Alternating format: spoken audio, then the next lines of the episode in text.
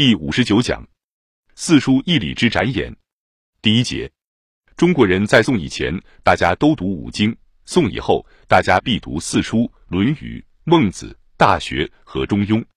今天我要讲的就是关于四书一理的问题。我们首先要问：四书的义理是共通一致的，还是个别相异的呢？在我个人认为，他们间的义理是共通一致的。可是从另一方面看，四书的义理又是个别不同的。《论语》是《论语》，《孟子》是《孟子》，《大学》《中庸》自是《大学》《中庸》。共通一致和个别相异似乎对立，其实不然。学庸论孟的义理是在他们的共同一致下有其个别相异，大纲领相同，小节目差异。从了解其个别相异之点。去体察其共同一致性，就是我今天讲题的主旨。《论语》《孟子》本原是独立成书，《大学》《中庸》则是属于小代礼记中的两篇。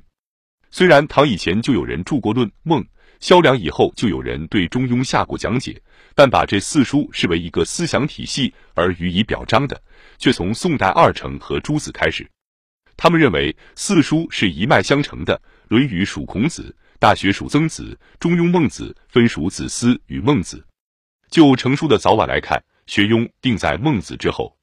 从文学史的观点来看，《论语》《孟子》为纪言体裁，遗若后代的语录。《论语》篇章多短，大都为门弟子所记；《孟子》七篇也是纪言，如《梁惠王篇》记孟子与梁惠王的问答，大抵七篇为孟子自作。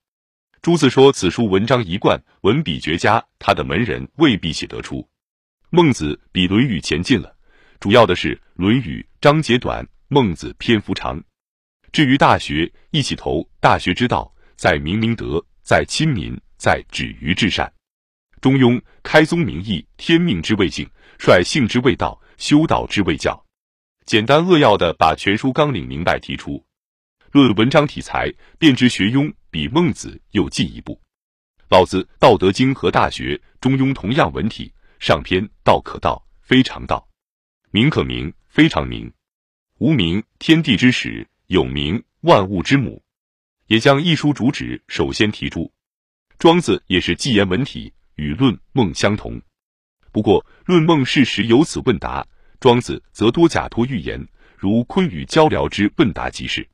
其次，庄子每篇都有题目，和后来荀子等相似，与论孟之学而梁惠王不同。总之，由文体演变来看，庄子在老子先，议论体的学庸，盖在纪言体的论梦之后。